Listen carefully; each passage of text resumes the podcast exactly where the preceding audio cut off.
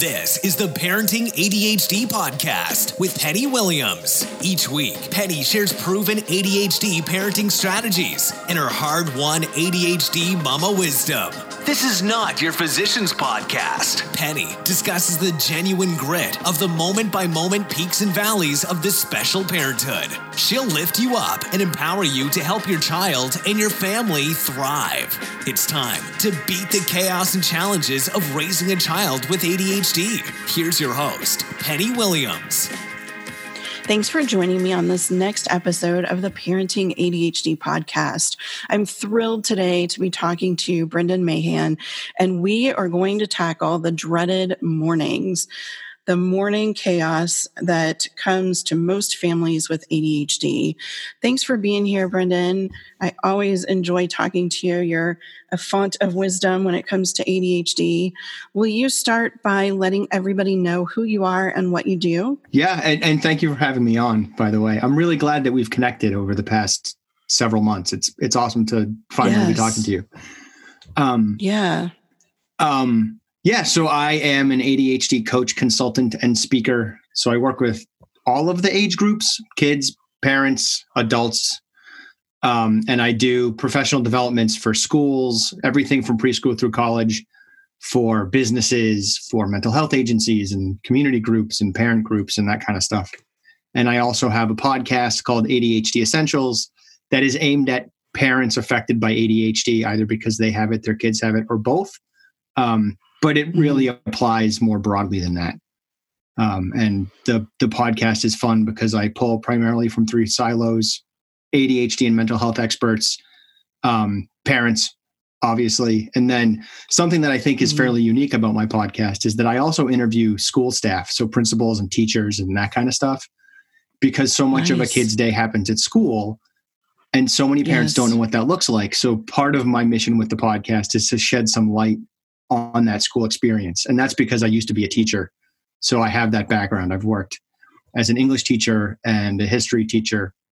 Um, and I even spent a little bit of time as a part time interim principal at a private Islamic school in my town. I'd been consulting with them, and the principal had to go on maternity leave. So I stepped in for a little while. Oh, wow. So, yeah. So my background is heavily education and then informed by uh, by mental health counseling stuff. I've got a master's in ed and a master's in counseling, and I've done I've worn both of those hats. And you're an adult with ADHD. I You've am. also lived it, right? Yes. Yeah. I've been looking at ADHD eyes for 42 years now, so I get it. And I'm the father of identical twin sons who are 10 years old, which is a lot like having ADHD, even if you don't, but I of course do. Um, and we're starting to find some ADHD stuff maybe going on there too. So those yeah. those diagnoses are likely to be coming soon. Good old genetics. Yeah. Yeah. So let's jump into mornings because this is, I, I, see this issue for parents constantly, daily, really, in the forums that I moderate in the online groups. Parents are constantly saying mornings are the worst. Mm-hmm. They're just chaotic. My kid doesn't get anything done. I have to nag. I'm so tired of saying the same thing over and over. You know, why does it have to be this way? It's too stressful. I'm always late for work. What in the world can I do? There's so many places to start. Um, so I'm right, going to just kind right. of shotgun some stuff and then we'll play with it as we go, if that's just okay. Jump. Yeah. So the three places I want to start not that I have ADHD and like to start in multiple places all at once. Um, but but the three places that I that I want to start, the three things that are really your big ideas for the morning routine is one, the morning routine starts the night before. It doesn't start in the morning. Mm-hmm. Two, you have to define your goal for the morning routine. What's your primary goal, your secondary goal, and maybe your tertiary goal? Probably those are going to be things like get out of the door on time and eat something reasonably healthy. Typically, those are right. your main goals. And the third thing that is critical in all of this is in the same way that executive functions develop last in the brain, your executive functions also wake up last in the morning. so, so true. Yeah. So if your kid is struggling to get things done, you might be asking too much of their executive functions. Even if what you're asking of them is not that hard at noon, it might be more than they can handle at 6:30 or 7 depending on when you get up. Yeah. And maybe Yeah. you're asking a lot of your own executive functions as well. So mm-hmm. simplifying the morning routine is critical. Yes. Yeah, that was a big thing for us is how do I make this as simple as possible? What can we do so that there's very little decision making in the morning? There's very little um, working memory needs in the morning. You know, there's very little sensory overwhelm in the morning. So many different things that Mhm. can really play into causing meltdown or things like that. That simple is the key for sure. Yeah, and interact less. Too. Yeah. I'm a fan of not interacting too much in the morning. um, Yeah. like I, Yeah, for sure. I can play with my morning routine if that's a good if that's okay. Does that work? Yeah, sure. So- sure. My morning routine looks like this. My we are all up by 6:30 in the morning. So my wife gets up theoretically she gets up at 6, but uh, my alarm goes off at 6 and she's already up and going and in the shower. So I don't know what's happening there cuz she's getting up before me. Um, also her her clock is usually not accurate. So it might be that her clock her alarm's going off at 6, but it's really 5 to 6 and she just moves fast. Yes. Um yep. so, because I use my phone and she uses a clock, so mine is like internet accurate, and Super hers is like whatever time Yeah. she set it to accurate. Um, but so my alarm goes off at six. I'm going to be honest. I'm probably not getting up out of bed until six fifteen. In fact, I have a second alarm that goes off at six fifteen. So I'll be straight with you. Like that's an ADHD thing that's hitting me a little bit. Um, I need that extra 15 minutes to kind of get myself moving. But then I'm Oh, I have like four snoozes. I set my alarm almost an hour earlier than I have to get up. It, it's not just an ADHD thing. It's so, yeah, it's just hard for some of us to get up. Yeah. So my wife is doesn't have that problem. My wife is like up and going. She also falls asleep really well, which I'm also jealous of. But uh but her Mhm. executive functions, Penny, they're they're so sexy. Like her executive functions are amazing. And it's why I married her. Um but She's your frontal lobe. her frontal lobes are like glorious.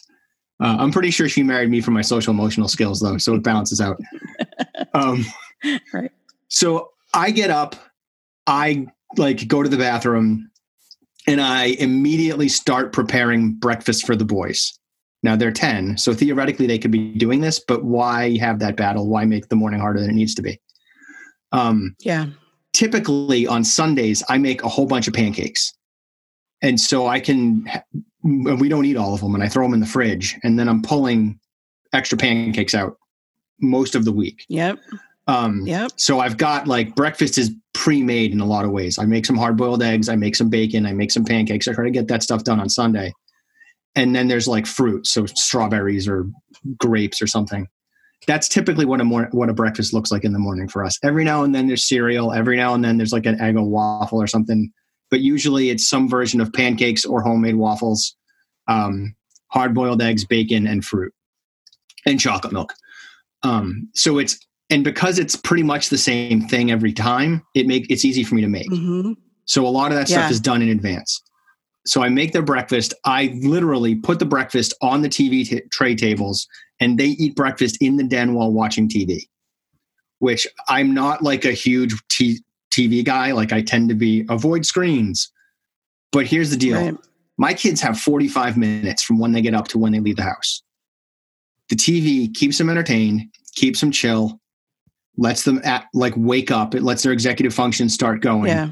and they can s- roll out to school. I do have a rule about it though. For a little while, they were watching YouTube videos like DanTDM and stuff. I I monitor their YouTube use pretty tightly. It was all appropriate stuff. They weren't getting sent down like hate filled rabbit holes or anything like that. hmm But, yeah. but what I noticed was the nature of those videos is very stimulating and was causing them to be upset later in the day. And it's Mm. also pretty intense. And so I said to them, here's the deal. you I'm okay with you watching those videos after school, but in the morning, whatever you're watching, it has to be a story. So I'm sort of building some social muscles with that a little bit because they're coming in, they're visiting their friends. Right now, they're in doing Captain Underpants, so it's a lot of George and Harold on Netflix.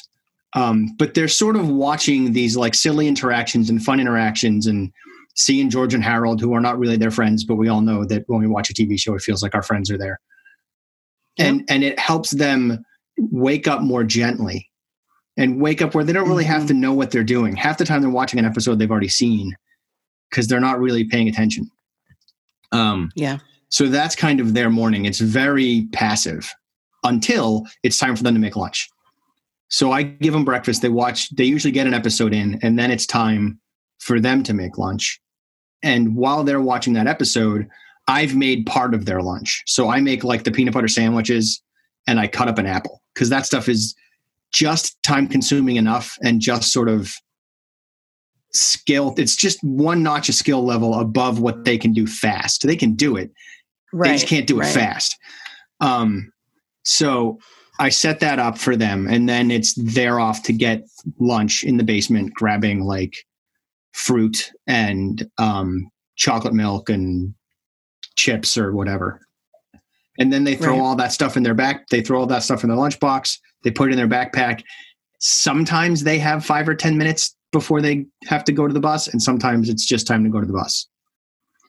In the meantime, while all that's happening, my wife has taken a shower and sits at the kitchen table drinking her tea and usually poking around on the news somewhere on her on her smartphone. Um, and then she walks the dog at 7 a.m. So I'm kind of puttering in the kitchen. My wife is in the dining room, and my kids are in the den. And it's a straight shot from den to kitchen to dining room. So we can all see each other and talk if we need to. But we're all kind of doing our own thing. We're all kind of taking care of the stuff we need to take care of for the day. But there's not a lot of heavy interaction. And because of that, there's not a lot of conflict. Everybody's waking up Right. Right. and that's that's the whole point of the morning um Mhm. every now and then So when do they get dressed? immediately after waking up i don't even have to guide them on that they just they get up they wake up they get dressed um and then they come out and sit and veg at the tv For breakfast. Okay. yeah and I'm just, you know, visualizing in my head what you guys are doing. And I'm like, wait a minute, they're still in their pajamas. oh in yeah head. no sorry they they're off to the bus. they're dressed before they come out of their bedroom most of the time Gotcha. Awesome.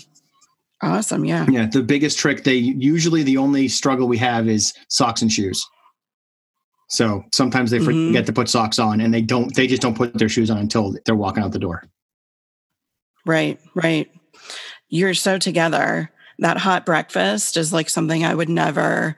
It's just I'm I'm not a morning person. Mhm. So, and you know, so I will share what I did for mornings to get things under control too. Um, when my son was probably seven or eight, I decided to try yet another checklist. And they had all failed before, but I was pretty desperate about mornings because I was pretty tired of fighting and being so enormously stressed out. Um, and it was kind of clouding the day for all of us. You know, we all went our separate ways to do our separate things, but the whole day we were all in a mood. Mhm. Um, and it just seemed unnecessary and unhealthy. Um, so I created just this little four by six checklist. I laminated it and I had only the things that had to be done that morning, but everything that had to be done to be ready to walk out the door. So it had, you know, put your clothes on, put your dirty pajamas in the dirty clothes basket, brush your teeth, switch with mouthwash, eat breakfast, put on your shoes and socks. And then at the end, he got screen time because up until that point, I had never allowed screen time in the morning because how would we ever leave the house, right? Like he would just get so consumed that there was no getting anything else done. Mhm. And and it was a big motivator for him. It still is a big motivator for him. Um, you know, gaming, and because that's where he's super successful and he's kind of the authority among his friends about some of the games and stuff. You know, it makes him feel really accomplished. And so this was a big motivator for him. And and he had this laminated card that he could carry with him because he was doing some things in his bedroom he was doing some things in the bathroom he was doing some things downstairs in the kitchen so wherever i would have posted it he still wouldn't have been able to track mm-hmm. um, and then I just had a little paper clip that clipped to the side and it just slid up and down to point to where he was in the process. And then at the end, it was, Hey, you're done at screen time as long as we had 20 minutes or more left, because that was the amount of time where he could feel like he had a decent enough amount of time to get up and walk away. Um, and it worked like magic. Awesome. Magic. And now 10 years later, he still has that same routine. He still, you know, we lost the card after, I don't know, nine months at most. Awesome. And he has been using that exact same routine ever since. That's great. Um, it was really powerful. Yeah. Um, and uh, some other things we did, we had the same breakfast every day for a long time, like you were describing. Um, we chose breakfast the night before. We knew what we were going to have. Um, that would, didn't always work because there was a lot of indecision in the morning. And it really didn't matter that we made a choice because now we were thinking something totally different after sleeping and we really, really wanted something else. Mm-hmm. So that wasn't always successful, but it can work for some kids. And um, that's, I have known Go ahead. No, I, I was going to say, and that's that's a critical element to this too, right? Is you sort of skipped over it a little bit, but you did as much as you could the night before. You set that up too. Mm-hmm. So, like one thing mm-hmm. neither one of us talked about was putting anything into a school backpack and then bringing it out of the door, because yep. that's in my house, and I'm assuming in yours too. That stuff happens the night before. This backpack is already packed and yep, and one the clothes are laid out. Yeah yep. and one critical piece this isn't morning and evening routine stuff but it's something i like to mention when i talk about backpacks is your kid's backpack should be in a public place near the door that they got, they're going to leave all the time. I don't care how old they are. And the reason for that is because when they become teenagers and now we're worried about like you know poor influences and risky behavior and that kind of stuff Mm-hmm. If all of a sudden the backpack disappears from that public place and starts going into the bedroom, and more than once, not like one shot, not a big deal, but if it's going there more regularly, that's a data point. That's something to start wondering about. Doesn't mean they're doing anything bad. It just means that we need to correct that. Hey, the backpack goes on the hook or whatever. And you get to wonder does this mean anything? Does it match up with any other behaviors that I'm seeing? But we lose that data yeah. point if the backpack starts living in the back in the bed, bedroom in fifth grade. Yeah, yeah, that's a totally good point that I hadn't even thought about. We have a backpack spot, we have a shoe spot. Mm-hmm. We you know, we have lots of spots where things live and the backpack and the shoes are by the door to the garage because that's where we go in yeah. and out. Um other and and then you're not searching for 20 minutes for that lost shoe right. when you were supposed to have already been out of the house. Yeah. You know, you're you're trying to circumvent any potential issues that might come up in the morning, anything that's going to be lost and you have to search for, anything that requires decisions. That was a big one for us. Making decisions when you're half asleep. You, you know, a lot of people can't be decisive, and my son certainly could not be de- decisive when he had just woken up. Mm-hmm. Um, and you know, I always laid out his hygiene because it would not get done if I didn't. So the toothpaste was on the toothbrush next to the sink, the mouthwash was in the cup. It was my way to be able also to check to see if he had done it. Although that's awesome. He learned after a while to just wash it off and pour it out, and he didn't have to do it, but I would think he did. So, you know, I have a very clever, um, inventive kid. Yeah, you do. Which is awesome for him, but it's also a real challenge for me. You know, checklists a lot of times had failed because he would just check it off and say he had done it. He wouldn't even read the checklist. He would just check it off and say, Here you go, I'm done.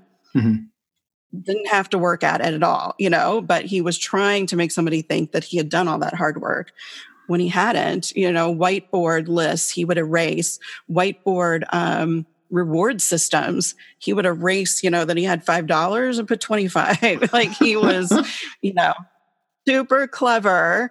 Um, and those are things that you have to work around when you have that kid and figure out, you know, how do you how do you make these situations where you have the power to check and yeah. make sure things are done. And, um, and I don't know what the deal is with ADHD and the resistance to brushing your teeth, but that is totally a thing. I I fall victim to it. Even I'm 42, and I still there's times when I'm like, ah, stupid brushing my teeth.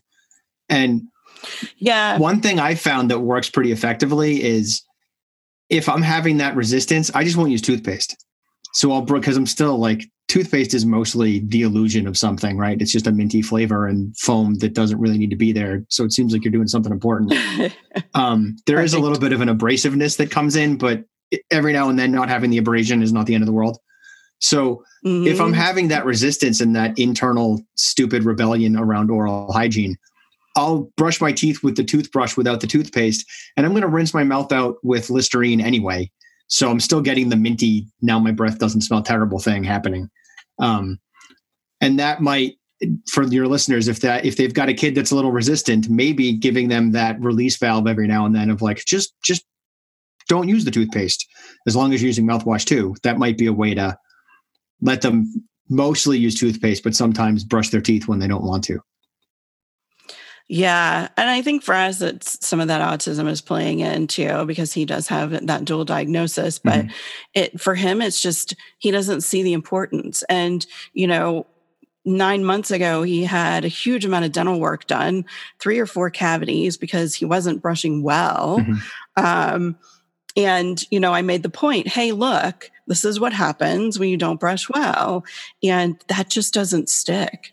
That has not um, because he doesn't see the importance now in the moment mm-hmm. you know it's now or not now. Um, and he does dental work like a trooper. So it's like okay so what you know it's so hard sometimes to find the why that our kids with adhd are so intensely looking for. A why for toothbrushing that is really a fun for toothbrushing is there is a toothbrush. I'm not remembering the name of it. My kids used to have it. That um, it connects to your iPad. And what? Yeah, this is amazing. It's super cool. It got my kids brushing their teeth way more effectively.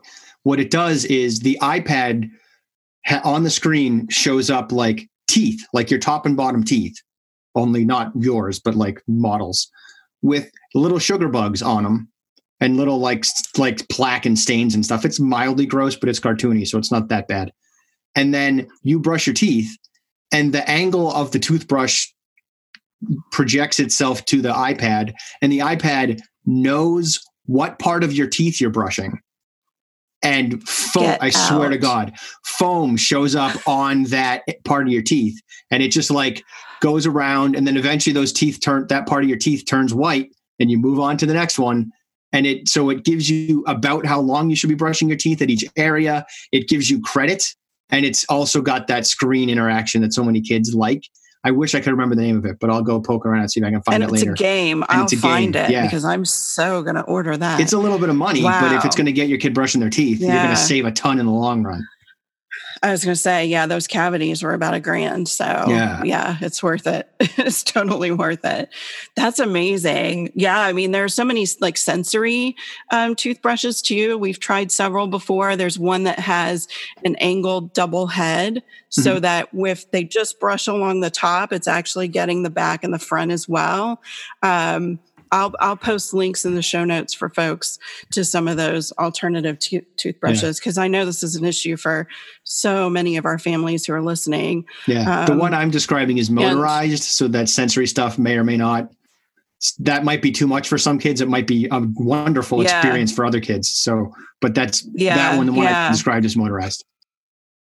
I always use motorized for him because I think it's doing a better job when he's not doing such a great job. But yeah, who knows?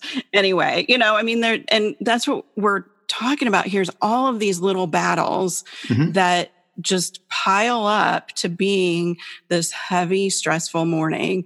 And when you figure out what works for your kid in these different areas, you can reduce that mm-hmm. stress. And then you know, we're talking about individuals Yeah.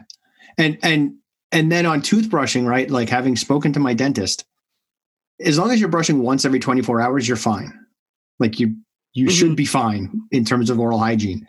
So if toothbrushing is a battle and you're like a brush in the morning and in the evening kind of kind of family, know that mm, maybe not. I mean, talk to your personal dentist to get their advice. But if they're going to be like, yeah, it's cool to brush once a day, what time of day is the best time of day? Brush your teeth then and call it done. Like that's that's a thing that you can do as well. Like I know for me, I don't brush my teeth in the morning because then I don't want to eat breakfast because I'm minty and it's ugh. So I if mm. I'm going to brush my or I shouldn't say it that way. When I brush my teeth, I do it after I eat. So right. But my mom was always like, "You got to brush your teeth as soon as you wake up." Probably because I had horrible morning breath and she didn't want to smell it. But I resisted yeah. that mainly because I wanted to enjoy my breakfast and I wasn't going to be able to otherwise. So that might be That's a battle so you can end just by saying, "Okay, brush your teeth after breakfast." Yeah. Yeah, I think as parents, we get caught up in um, kind of this traditional parenting, what our idea of parenting is that we've grown up with and has developed our whole lives. And it's pretty ingrained. Mm-hmm. And, you know, I see parents say all the time, well, a nine year old should be able to choose their clothes and get dressed and eat breakfast. Well, you know, a neurotypical nine year old might be that on top of things and that motivated. But your kid with ADHD, functioning wise, is maybe six or seven in a lot of areas. So expecting that they're going to do all these things on their own and that there's something wrong because they can't. Um, under the current premise of I should just tell you to get ready and you get it all done, then you know you're setting yourself and your child up for failure. Yeah. your expectations are too high and expectations that are out of reach is a true recipe for stress yeah. for everyone. Yeah and even getting dressed right? Like that's a good example. I care about my kids getting dressed in a way that is appropriate for the weather. That's it. Yep. so if you're yep. if you're a parent whose kid struggles to get dressed and you're also a parent who's like, why are you wearing that outfit? That doesn't match, or that's not a school outfit, or that's whatever. Mm-hmm. Maybe shut up about that and just, if they got dressed, great, as long as it's weather appropriate. Like if they're wearing shorts and it's snowing out, they probably need to change. But if they have stripes and plaid on at the same time, big whoop, as long as they're dressed and they're going to school. Yeah, I was that parent. I learned to let go. For me, it was always, well, it's going to harm them socially if they look crazy on the outside because I grew up with social anxiety. So this was a big deal for me in my thought process. And I learned to let go of that for my kids. Mm-hmm. Um, I was really lucky that, and still today at 17, my son doesn't care what he wears. So, you know, when he was younger, I handed him clothes and he put them on and he was happy. Mm-hmm. So I grabbed something weather appropriate.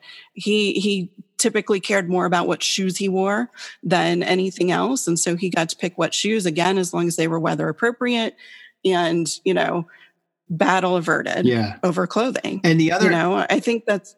No, I was going to say, and another another way that that's important is if you're like a fashionista parent, recognize that if you're picking your kids, uh, if you're picking your kid's outfit in the morning, you're using your executive functions to do that and you're wearing down some of that early morning limited executive function.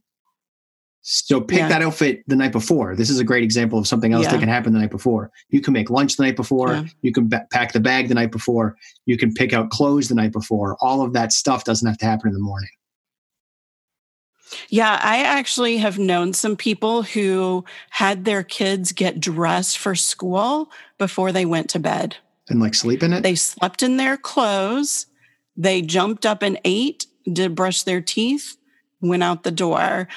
To me, that's super we I don't know. I just find that yeah. kind of gross. But I have met and come across many families who do this and who swear by it, um, that it completely changed their mornings. Mm-hmm. Um, I guess, you know, if your kid doesn't get sweaty when they sleep and stuff, great. You know, if they shower, put on clean clothes and then jump in the bed, that might work. You know, it could work for some families.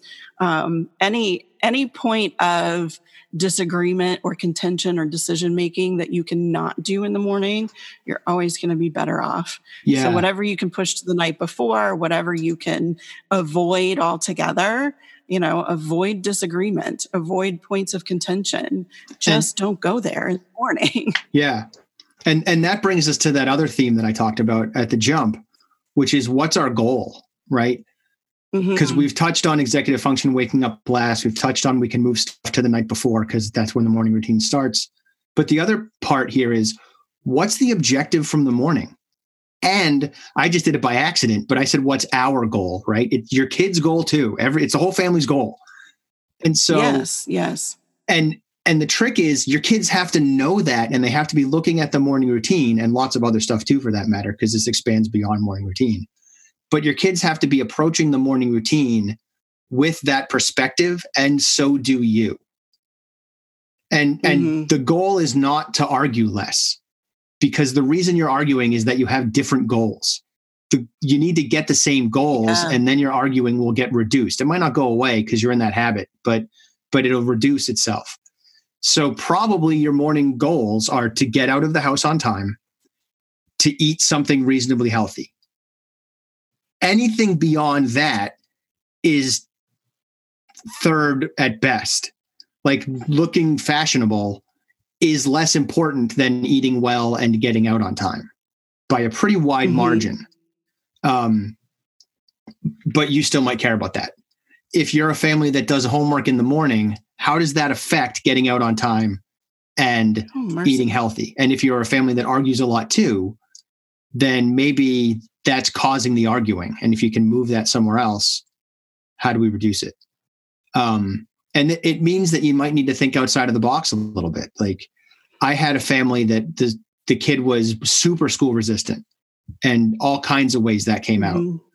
a lot of it was mm-hmm. around hygiene and sort of hovering upstairs and not coming down to do stuff and yeah a, an amazing piece this was in my coaching groups that i run it floored me that this worked as well as it did for this particular family because i was like well do you have a bathroom downstairs and the mom said yes. And I was like, well, why don't you just buy like two toothbrushes, two hairbrushes, two things of toothpaste, extra hair gel, and just put that stuff in the base in the first floor and in the upstairs.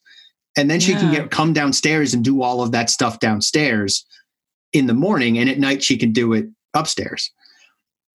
And yeah. it worked. Because now, when the daughter came down, some of what was happening was she was a part of that family dynamic that was happening downstairs, and she felt less separate from the rest of the family. Mm, yeah. So if you have yeah. a two story house, helped her to engage. Yeah. Yeah. or, you know, a, a, hairbrush in the car. Right. Like, you know, you just have to throw out all these expectations of the way we get ready in the morning and the way the child should do things because mm-hmm. we're shooting on ourselves. Yeah. And say, okay, what is going to cause the least friction and the most success? to get out the door and meet those goals to get out the door. Mm-hmm. One goal for me, in addition, would be to get out the door in a decent mood. Nobody mm-hmm. is like super ecstatic leaving the house for school. None right. of us. But, you know, how do we get out the door in the best mood that we can? How do we avoid, uh, avoid meltdowns? How do we avoid arguments? You know, that's a big piece of it for me because then that affects how he's going to do at school and that affects how willing he's going to be to do homework after school you know yeah i've been thinking about this as day. we've been talking it, I, this whole conversation has reframed the morning routine for me a little bit and i'm going to tell you how um, i up until i don't know a half an hour ago i've been thinking of the morning routine as an event right mm, and it's mm-hmm. not it's a transition it is a transition. Yeah, because our transitions yeah. set the tone for our events that come afterward. And the morning routine is that transition. It's setting the tone yeah. for the day, which so it's not an event, it's a transition. And and that might help parents take a new look at it in terms of what you're doing with it. Um, yeah, and and let's mention some tools really quickly too, because I think that's also can be very valuable, like a time timer. Mhm. You know, if your child um, takes twenty minutes to brush his teeth because he just doesn't have an awareness of time, then using a timer can be really helpful. Um, what other tools do you recommend? one thing the time timer made me jump to this. One thing you can do is some most of our smart TVs nowadays have timers built into them where you can make them turn off at a certain time. Mhm. Typically, we do that at like 11 o'clock at night if you're someone who falls asleep in front of the television and that's your, it's going to turn off so it doesn't stay on all night. But you could also set it to turn off at like 710 in the morning. If your kid's supposed to be out the door at 720, the TV just turns itself off. The kid could turn Yep. it back on, but that's a really clear signal like, hey, Charlie, it's time to bounce. You got to get going. Um, so that might be something worth looking into on your television itself.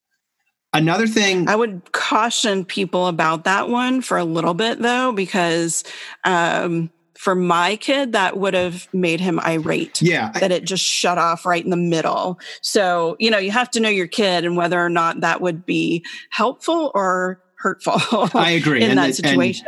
I was Yeah. rushing to get to another example. I apologize. The subtext of that was talk to your kids ahead of time.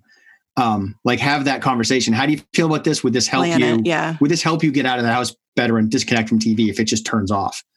Um, so I, I wouldn't yeah. just have And that happen and not tell some. anybody. Yeah. I wouldn't not tell my Yeah. kid and then suddenly the TV turns off at 710. Um, but uh but yeah, have that conversation first. Um, another thing that's a a sort of a tool, but more of a reframe that the reframing our thinking stuff that you were you like to talk about so Mhm. much is if our goals are to get out of the house on time and eat a healthy breakfast, um, you can throw a hard boiled ba- egg in a bag. You can throw a pancake in a Ziploc bag. Your kid can eat breakfast while they walk to the bus if they need to. That's a choice. Yeah. Um, Yeah. so that's not really a tool, but it kind of is. So that as a strategy, if if that needs to happen that way. Um, I listed those in um, my book, What to Expect When Parenting Children with ADHD. I actually have a whole list of breakfast items that can be eaten on the go. yeah. Um, Yeah. and then other tools are, are things that we've kind of already mentioned that are less obvious. I'm trying to come up with stuff that's not as blatant. But having hooks that your kids' coats and backpacks are hung on that are near the door, that's a tool. If you don't have Yeah. the area where they're going to leave from organized in a way that is useful, and as a result, they're looking around for stuff, then your morning routine is going to fall apart. So set that up. Um, I honestly, my wife's cup of tea is a tool because that's she's using that to kind of calm herself down, get her head together, prepare for the day. And if you're spending all of your time chasing down your kid and you're not taking the time to get yourself ready for your day, then you're more stressed out than you need to be. And your stress might be the thing that's coloring your morning. It might not have nothing to do with your kid. So, as an experiment for a week, and talk to your kid about it in advance, tell your kid that you're going to kind of let them do the morning routine and you're going to sort of hold, pull back and do your own stuff. It has to be for like a full week at least, though, because the first two or three days you're going to be stressing out about are they doing it right or not? And that's just going to make you anxious. Mhm. So you need a few extra days where you get past that anxiety and you're like, hey, they actually pulled it off. It was a close thing, but they pulled it off. Or one day they were late or something. Um, but that that's not exactly a tool, but it is a strategy. Um, other tools are Yeah, things like sure. alarm clocks. If your kid doesn't wake up well, there's all kinds of fun alarm clocks out there that will like roll off the Mhm.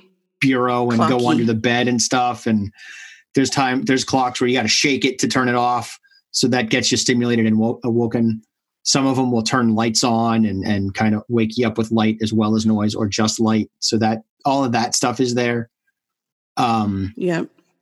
um, honestly, even something as simple as a fun lunchbox that the kid enjoys packing can do it. Like the bed, some kids are really into bento Mhm. boxes and stuff. If that's going to get your kid eating and packing their lunch more, do that.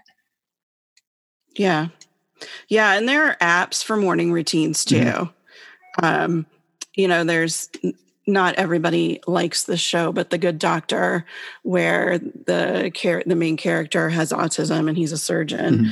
Mm-hmm. Um, one of the very early episodes showed him getting ready in the morning, and he had a routine on his phone that um, would alert him when it was time to go on to the next task. So it was set for two minutes of teeth brushing, 10 minutes of shower, whatever. And it just kept him moving. And those apps really exist. They're mm-hmm. out there. Um, one is called Morning Ritual that I can think of off the top of my head. Um, there's also, and I, I want to say it's called Brilly or Brilla. I'm going to have to look it up, but it's a tech piece that you would have in your home and the um, it has a screen on it almost like those digital picture frames mm-hmm. but it's showing the routine and it's helping them stay on track and to know when they're finished. And it has rewards tied in and an app for it and all this stuff and i'll have to find it and see what it's called because i cannot remember cool. for the life of me right now. My son was too old for it by the time it came out but mm. that's a really cool thing for especially for kids who are into kind of the tech thing or um, gaming you know it feels kind of like a game when it's on this digital screen um, that could be helpful for some kids too yeah uh, uh, one i guess last tool because it looks like we're running up on time but um, another tool yep. is music you yes. can use that in lots of ways one it music affects us emotionally so if you've got some music playing that's not super energetic. You don't want to get obnoxious, but like is a little more upbeat and kind of helping us ease into the day and set a happy tone or a, or a positive tone. That's useful. And I've also, um, actually that same family that I talked about earlier with this daughter who's a little school resistant, the daughter, um, sort of, I talked to the mom, the mom talked to the daughter and we had, we had her set up a playlist for taking a shower. Mm-hmm. And it would because it timed out the shower well. And also within that playlist, one of the songs was designated as the washing your hair song. Yep. Because this girl would shower and take and wash her hair forever. And so limiting right. it to one song helped her manage that better because she just got lost in the sensory experience of shampooing her hair and took forever in the shower as a result. Yeah. And this was a way to reduce that sensory overload. Or the kid who just stands in the shower and gets wet and doesn't wash. Right. Like mine. Yeah. yeah. This song means you're washing yeah. your face. This song means you're washing your hair. This song means you're washing your body. Yep. This song means get out. Yep. Yep. And he actually listens to music while he's in the shower or videos. So, you know, as entertainment or to keep him um, kind of happy doing a mundane task mm-hmm. you know that really helps him music in general but yeah our first grade teacher was amazing and she incorporated music in that exact same way she would do classroom transitions to a specific song so if this mm-hmm. song came on you knew that you were transitioning you were putting your stuff away you were going to your seat at your desk and you knew that you had until that song ended to do it yeah. And every day they were hearing this song, you know, two, three, four times a day. And it just became routine and habit. And I think that's what we're talking about here is creating these systems that become so habitual that we don't need the checklist. We don't need to nag. We, you know, it's just the way you do mornings right. at some point and everybody can get there. Yeah. And on, we have an Alexa. So at 710, it says, this is your reminder, get ready to leave. And then at 7:15 mm, it yeah. says this is your reminder, time to go to the bus. And you can set Alexa to play a song at a certain time of day. So if you want to do that strategy you just mentioned, I don't even have to use my executive functions up to remember to play the Eye of the Tiger at 7:20 in the morning cuz Alexa will do it. Right. That's such a cool idea. That sounds so fun. You know, make it fun. I, I knew a family who had a dance party every morning, mm-hmm. every single morning. They put on music and they danced around for five minutes and then they went on with their day. Like that was how they closed out the morning and went to school, went to work. And, you know, it ended everything on a happy note. You know, they were energized, they were stimulated, it was fun. And, um, you know, they were laughing as they walked out the door. Yeah. And that's that's really the goal yep. is getting out the door successfully and and in the right frame of mind for everybody to have a successful day Awesome. Such great talk. Yeah. So many good insights. And I, you definitely have it in your household down to a science. And I love that because that's, that's really what works. I mean, honestly, that's what we're telling parents. That's really what works is to make it very routine and very simple um, for your kids. My morning routine is so simple. Yeah, yeah. And and you know, to do the same thing every day, to do it the same way every day in the same order every day. That's how it becomes habitual. Mm-hmm. Um, but to try to interject fun, to interject, you know, something that your child enjoys, that, you know, you with your boys with TV, my son with, you know, gaming or whatever he chooses when he's ready to go, you know, all of that stuff is really helpful to show them that we're acknowledging who they are and what works for them and setting them up for success. Um, I always drove my son to school because the bus was an absolute nightmare for him, mm-hmm. sensory wise and everything else. And so, um, always drive him to school. And he, for a long time, would have like at first a LeapPad because that's how old he is and then you know maybe a nintendo ds and now it's music. As a teenager it's just music. But those mornings with that on the drive to school he got out of the car a whole lot better um, a whole lot more calm than if we drove to school and he had nothing to do and all he did was perseverate on the fact that he had to go to school and that it was going to suck and that he didn't want to be there. And, you know, so think about that piece of the transition too. What can we do that just helps them to calm and be prepared to maybe do some hard things in the day? Yeah. Yeah. Awesome. Thank you so much. I always enjoy talking to you. I love your strategies. I love that. And, I, and, they come from a place of experience, I'm sure, but you definitely come up with some stuff that I've never seen or heard of or thought of. And I love wow. sharing that kind of thing. Thank you. And I super appreciate it. Um, so, for everyone listening, you can get links to all of these tools and resources that we've mentioned in the show notes at parenting ADHD and autism.com slash 073 for episode 73. And I will see everyone on the next episode. Thanks for listening to the Parenting ADHD podcast. If you connected with this episode, please share it on social media. Be sure to visit parentingadhdandautism.com to join the conversation and take advantage of Penny's online courses and summits, retreats, parent coaching, and fantastic bonus content.